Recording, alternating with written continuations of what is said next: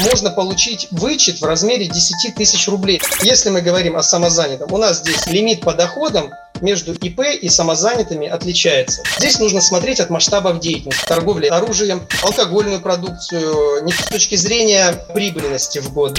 Газкампус представляет Газкампус – это амбициозный образовательный проект, где есть все о ведении бизнеса. Газкампус – это экспертные решения, лучшие практики, обмен опытом и кейсы от ведущих экспертов.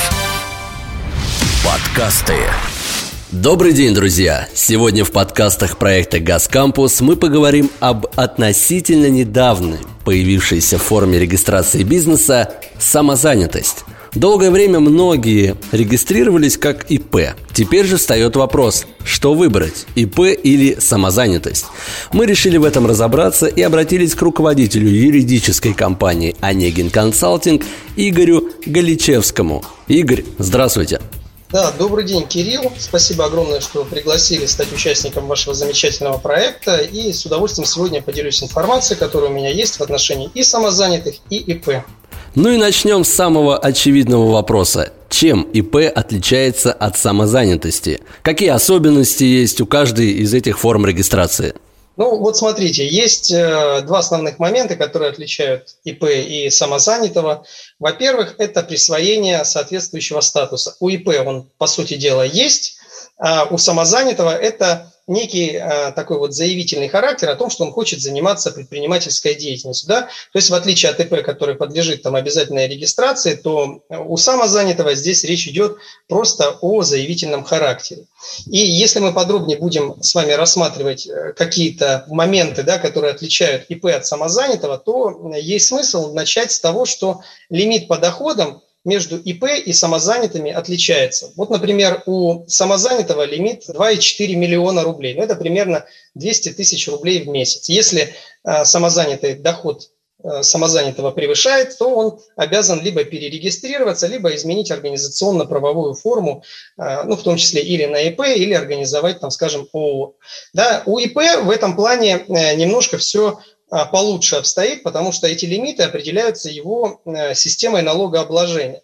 Вообще основных систем налогообложения, условно говоря, существует у нас э, около трех. Значит, первая система налогообложения – это так называемая основа, общая система налогообложения – Вторая, можно сказать, э, это упрощенная система налогообложения из популярных. И третья – это патентная система налогообложения.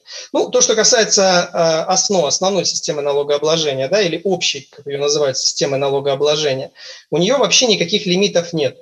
Что касается упрощенной, то здесь порядка 150 миллионов оборот должен достигать, и если он превышает 150 миллионов, то, значит, э, от упрощенной системы налогообложения ИП должен отказаться. Да? Мы сравниваем с самозанятым. У самозанятого 2,4 миллиона, да, а у ИП, который на упрощенке находится, уже 150 миллионов. То есть мы понимаем, что там в разы больше. Но если мы говорим про патентную систему налогообложения и про ИПшника, то здесь у нас порядка 60 миллионов э, рублей. Это то, что позволено для того, чтобы ИП пользовался патентной системой налогообложения. Если он также превышает, то он должен перерегистрироваться в какую-то другую систему налогообложения. То есть, подытоживая, другими словами, если мы говорим о самозанятом, у нас здесь единые лимиты, которые составляют 2 миллиона 400 тысяч, как мы с вами проговорили. Если мы говорим про ИП, то здесь его лимиты по налогам да, э, составляют в зависимости от системы налогообложения. Общее – это без ограничений, упрощенное – это 150 миллионов, патентное – это 60 миллионов.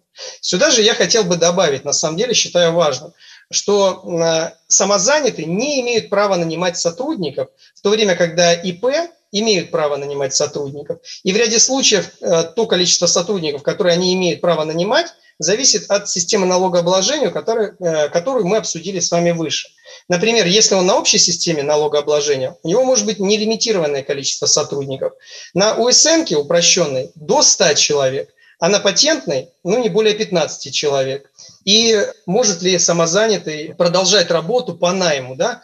В ряде случаев он может продолжать работу по найму, но нужно понимать, если он с субъектом, с работодателем работал последние два года, то именно вот с ним, с этим субъектом, он не может быть самозанятым, а во всех других случаях он э, может продолжать э, работу без ограничений, как самозанятый. А какие есть еще особенности именно а, при регистрации ИП и самозанятости? Вот что нужно учесть? Ну, вот смотрите, что касается самозанятого, он регистрируется вообще очень просто – Здесь заходишь либо на сайт налоговой, либо есть такое приложение «Мой налог», и там происходит регистрация, она буквально, мне кажется, занимает минут 10. Это все очень просто.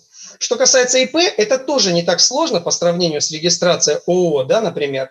Здесь у нас э, нужно заполнить специальное заявление, есть установленная форма, и эти документы либо в электронном виде через госуслуги МФЦ или нотариуса да, отправить, в налоговую, либо подать на бумажном носителе. Но нужно понимать, если мы подаем на бумажном носителе, а не в электронном виде, то здесь придется еще дополнительно ИПшникам уплачивать пошлину. А как обстоят дела с налогообложением у этих двух форм регистрации бизнеса? К примеру, а, многие сейчас да, спохватились и оформляются как самозанятые в связи с тем, что начались массовые проверки при вот, поступлении, там, при переводах денег на карту Сбербанка и так далее. Вот как это связано? Значит, э, есть основные ставки у самозанятого. Если самозанятый получает деньги от физического лица, ну вот от Иванова Ивана Ивановича, например, да, он платит 4%. Как только он получает деньги от юридического лица, он платит 6%. Что касается индивидуальных предпринимателей, то, как я уже говорил э, выше, да, э, с того, с чего мы начали с вами, ранее говорил, угу. здесь речь идет о той системе налогообложения, которую он выбрал при регистрации себя в качестве индивидуального предпринимателя. Если это система налогообложения ОСНО, например, да, то там э, одна налоговая ставка, 20% налог на прибыль, 20% там НДС и так далее и тому подобное. Если индивидуальный предприниматель выбрал ОСН, то э, ОСН у нас от региона к региону разнятся ставки. Ну вот, например, в Петербурге Э, УСН, оно бывает двух видов. Доходы минус расходы составляют 7%, а доходы 6% составляют. Ну и патентная, она тоже имеет свои определенные ставки. Э, вот, мне кажется, здесь не лишним еще будет сказать, если мы говорим про налогообложение, то, э, наверное, упомянуть и про отчетность, да? Логично да. было бы. А, у нас самозанятые, например, не сдают никакую отчетность. А вот э, предприниматель, который в качестве ИП действует, сдает отчетность э, в соответствии с той системой налогообложения, которую выбрал. Ну, понятно, что основа это самое сложное, а патентная и упрощенка, они более простые с точки зрения налоговой отчетности, да, которую нужно готовить и сдавать. Поэтому вот э, для тех, кто планирует в будущем выбирать ту или иную организационно-правовую форму, эти моменты э, нужно, в принципе, учитывать. И ну, я бы еще, знаете, такой момент, наверное, упомянул. Для самозанятых, возможно, это будет кому-то полезно, что один раз в год можно получить вычет в размере 10 тысяч рублей для самозанятого. Но эти 10 тысяч рублей не должны превышать 2% от доходов, полученных от юридических лиц, или же 1% от доходов, которые получены от физических лиц. Вот если эти 10 тысяч рублей не превышают, то такой вычет возможен э, в течение э, отчетного периода налогового, то есть один раз в год.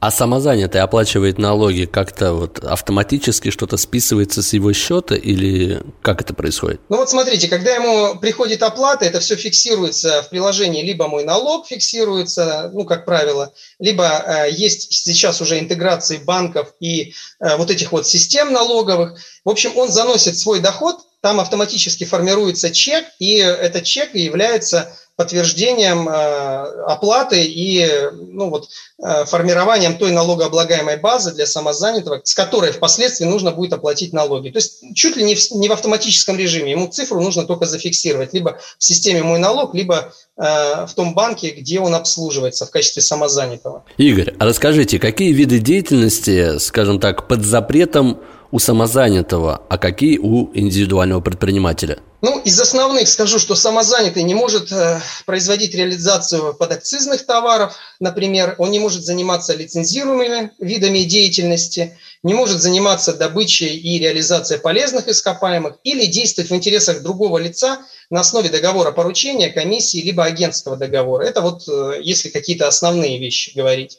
А если э, мы будем рассматривать ИП, например, то вот ИП не вправе оказывать банковские услуги, заниматься торговлей оружием, алкогольную продукцию не вправе производить, реализовывать вправе, а производить не вправе. Вот эти моменты нужно четко для себя понимать. Ну и опять же, если есть какие-то лицензируемые виды деятельности, такие как фармацевтика, медицина, может быть, частно-детективная деятельность, либо разработка компьютерных каких-то программ, фонограмм, то э, и требует лицензию, то ИПшнику эту лицензию, конечно, также нужно получать в обязательном порядке.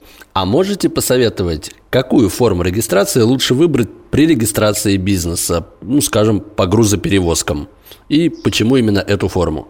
Ну, здесь надо разобраться, какие цели мы преследуем. Вот смотрите, если э, будущий предприниматель или действующий находится еще на стадии становления, только-только решил да, э, заняться деятельностью, связанной с перевозками, или масштабы небольшие, если он понимает, что ему не нужно э, нанимать работников, да, потому что самозанятый не имеет права нанимать работников, да, если он понимает, что его оборот не превышает 2 миллионов 400 тысяч в месяц, ему не нужно штат машин новый, да, будет набирать и так далее. То есть он только начал, не нужно сложную отчетность какую-то, или он не хочет, да, э, сдавать в налоговую. В этом э, плане есть определенный смысл ему начать с самозанятого. Если он понимает, что он перерастает с точки зрения э, прибыльности в год, да, если он перерастает с точки зрения, там вот уже не одна машина, где он сидит, катается, а ему нужно нанять наемных каких-то сотрудников, которые ему будут помогать, то в этом случае, конечно, уже есть смысл э, регистрироваться в качестве ИП. У него и лимиты по доходности будут больше, и возможность нанимать э, дополнительных сотрудников, оплачивать им и так далее. То есть э, здесь нужно смотреть от масштабов деятельности первоначально. Игорь, это очень увлекательная беседа. Огромное спасибо за столь полезную информацию. Я думаю, нашим слушателям она очень пригодится. Спасибо вам большое и желаем вам всего самого наилучшего. Спасибо, что пригласили. И проекту «Газ Кампус» тоже отдельное огромное спасибо. Всего доброго. Подкасты.